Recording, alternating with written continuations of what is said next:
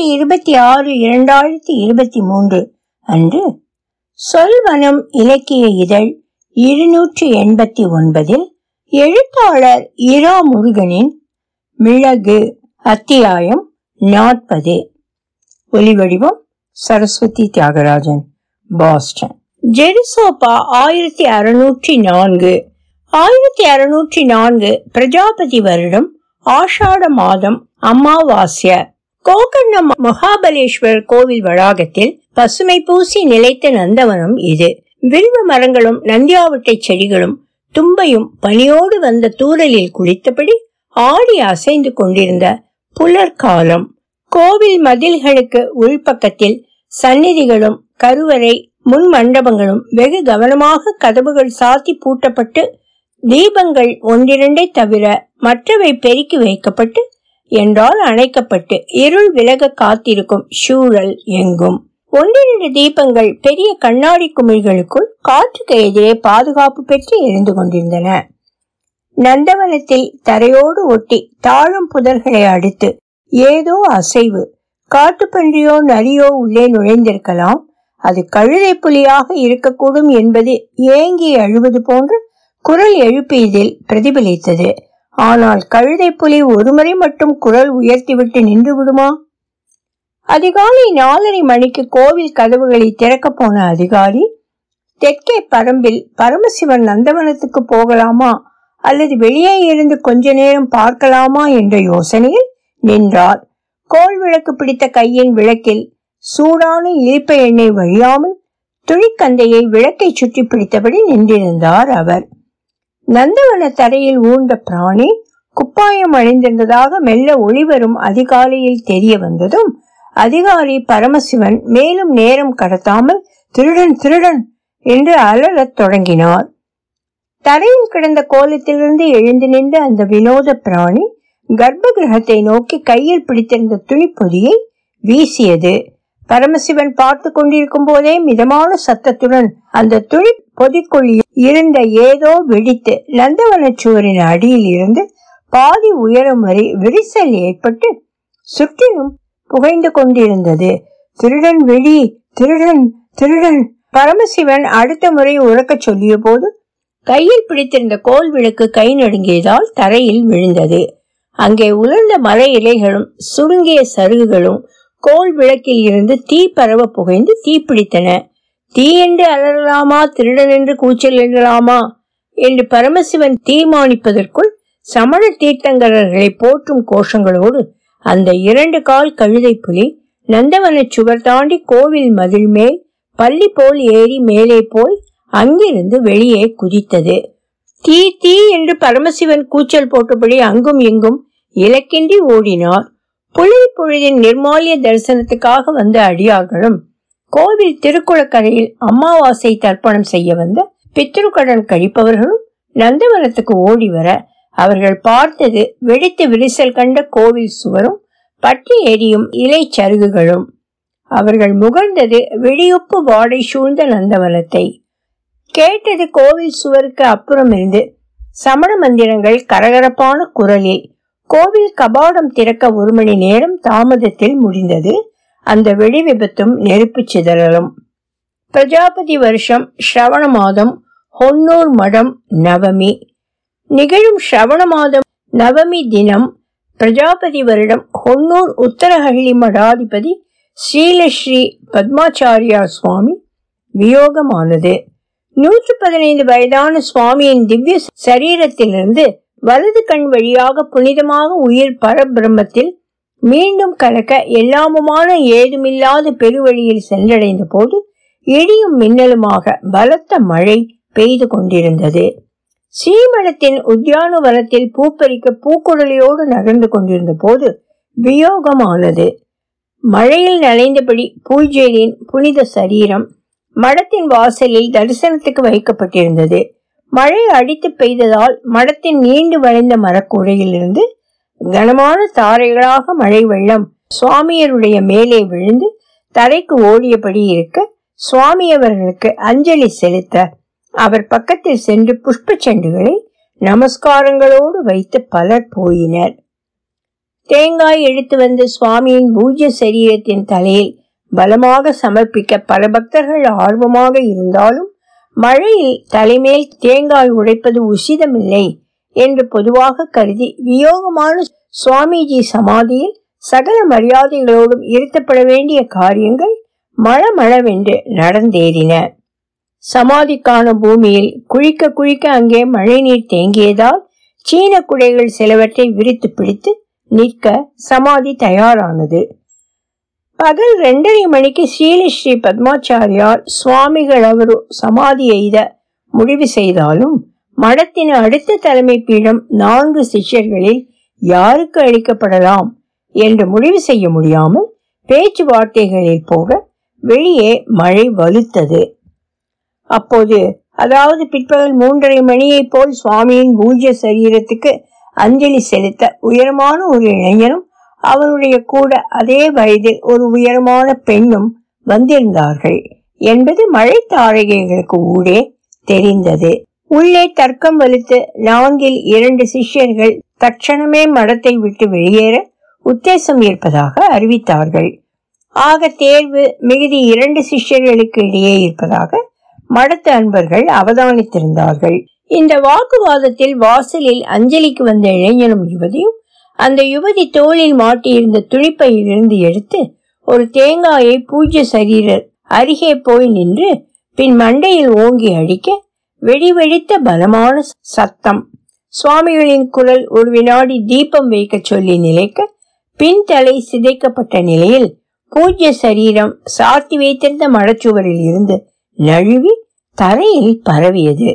வெடிமருந்து வாடையும் புகையுமாக இருந்த அந்த இடத்திலிருந்து இளைஞனும் யுவதியும் ஓடி மறைய மழை பின்னும் வலித்தது. ஓடும்போது அவர்கள் சமண மந்திரங்களை மழையின் சப்தத்தை விட ஓங்கி ஒலிக்கும்படி உச்சரித்து ஓடினார்களாம். உயிர் நீத்த சுவாமிகளின் பூஜ்ய சரீரத்துக்கே இப்படியான அவமரியாதை கிடைக்கிறது என்றால் ஜீவனோடு உளவி உண்டு பசியாரி நடந்து அருள் பாலித்து ஆசீர்வதிக்கும் புனிதர்கள் நிலைமை சென்னாதேவி ஆட்சியில் என்னாகும் நக்ர சமண சாதுக்களின் கைவேலை இதெல்லாம் என்று பெரும்பான்மை ஜனங்கள் சொல்ல ஆரம்பித்து விட்டார்கள். இது உளவு அதிகாரி பைத்தியநாத் வைத்தியன் மகாராணிக்கு அளித்த அறிக்கை. ஜெர்சோபா ஸ்ரீ கிருஷ்ணசுவாமி திருக்கோயில் ஆஷாட மாதம் அஷ்டமி. ஜெரசோப்பா நகரில் புகழ்பெற்ற ஸ்தலங்களில் முதன்மையானது நகருக்கு வடக்கே ஸ்ரீபாத பகிச்சா என்ற திருவடி தோட்டம் என்னும் வளம் மிகுந்த செய்வனத்தின் மத்தியில் அமைந்திருக்கும் ஸ்ரீ கிருஷ்ணசுவாமி அம்பலம் என்னும் திருக்கோவில் ஆகும். தமிழில் திருமங்கையாழ்வாரும் தெலுங்கில் அன்னமாச்சாரியாவும் பாடி பரவிய மங்களாசாசனம் செய்யப்பட்ட ஸ்தலமாகும் இது.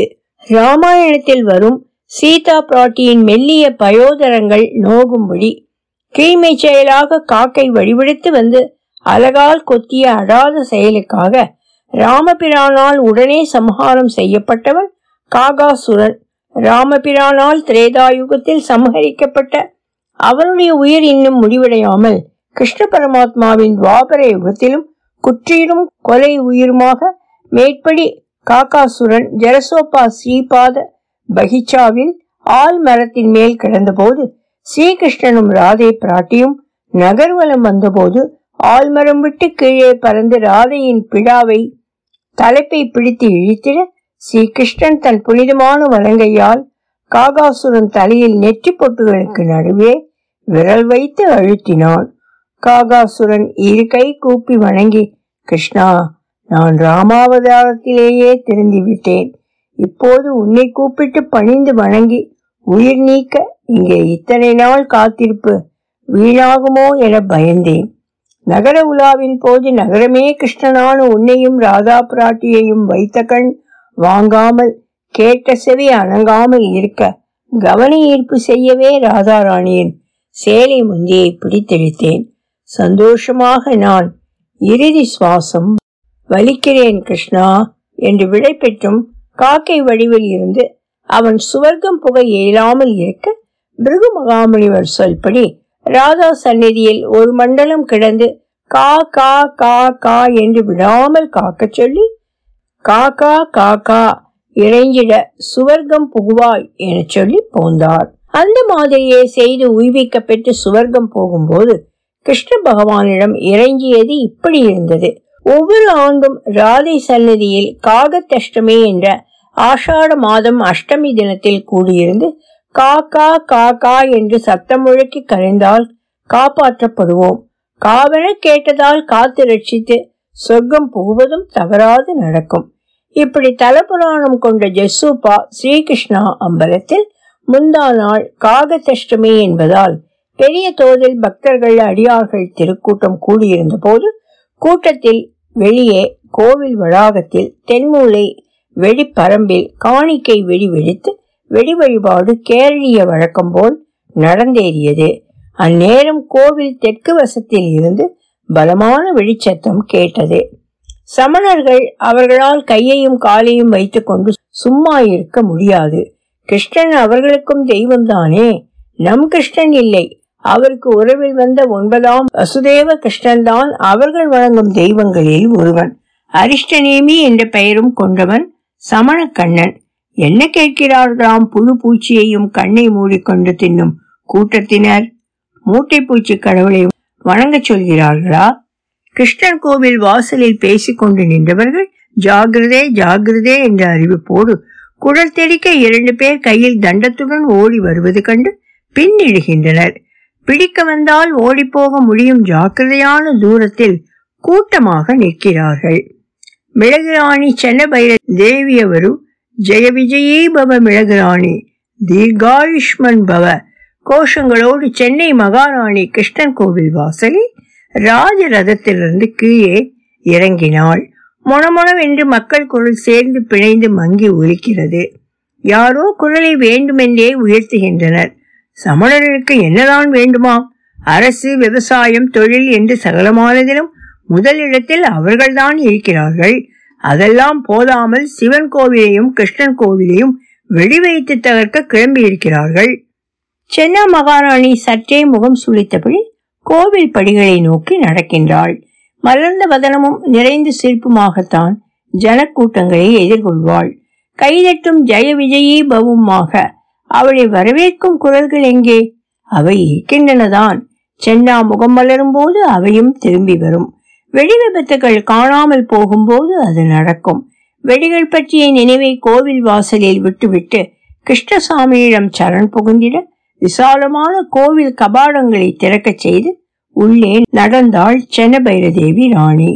கருவறை கதவுகளும் தாந்திரிக சம்பிரதாயத்தில் சார்த்தி வைத்து கிருஷ்ணனை முதுகுப்புறம் மட்டும் காட்டும் இரண்டாவது உத்தர கன்னட கோவில் இது.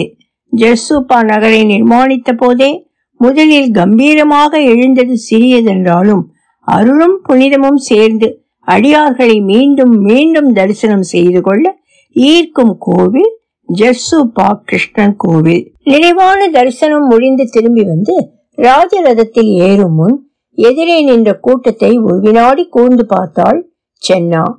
முதல் வரிசையில் துரு துருவென்று பார்த்து கொண்டிருக்கும் பச்சை பட்டு பாவாடையும் வெண்மை பரந்த கைப்பக்கம் புஷ்சென்ற புஷ்சென்று அழகாக நிற்கும் மேற்சட்டையுமாக நின்ற பத்து வயது சிறுமி மேல் அவள் பார்வை விழுந்தது.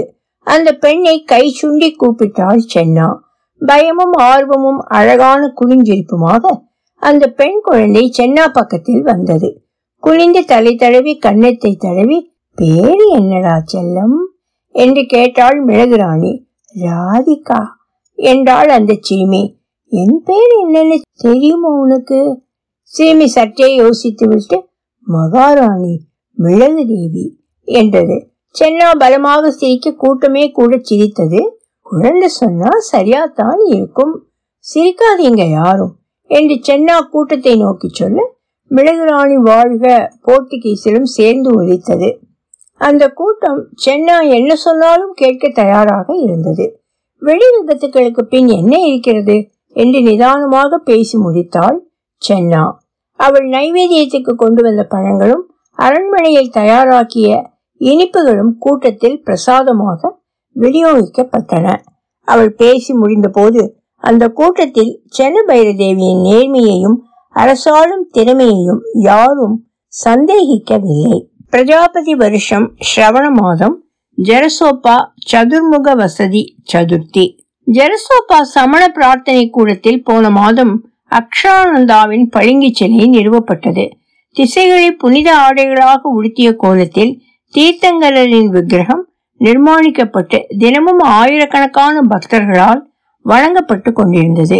இந்நிலையில் நேற்று சதுர்முக வசதி இரவு ஒன்பது மணிக்கு வழக்கம் போல் சத்சங்கம் முடிந்து பத்திரமாக பூட்டப்பட்டு வெளிக்கதவும் பூட்டப்பட்டது.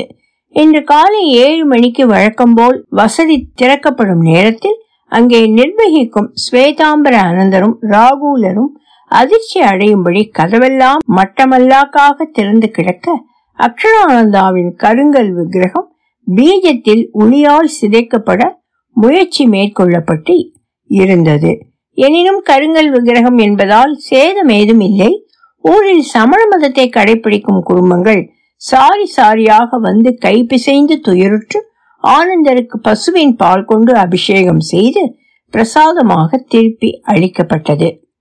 பவ்ய ஜீவன்களாக ஒரு புழு பூச்சிக்கும் கூட துன்பம் வரவழைக்காமல் வாழ்க்கையை கடத்தும் சாதுக்களான இல்லறத்தார் சமண மதத்தினரையும் புனித துறவிகளையும் சரீரத்திலும் மனதிலும் காயப்படுத்த பெரும்பான்மை வைதீக சமய இந்துக்கள் முன் கை எழுப்பது துரதிருஷ்டவசமானது என்று வருந்துகிறது ஜெரசோபா ஜைன சபா. பேரரசி சென்னபய தேவி மகாராணி அவரும் அவர்களின் நீண்ட புகழுக்குரிய ராஜ்ய பரிபாலனத்துக்கு களங்கம் கற்பிக்க யாரோ செய்யும் முயற்சிகள் வெற்றி பெறாது போக ஜீவானந்த அருளை தேடுவதாக சபா அறிவிக்கிறது.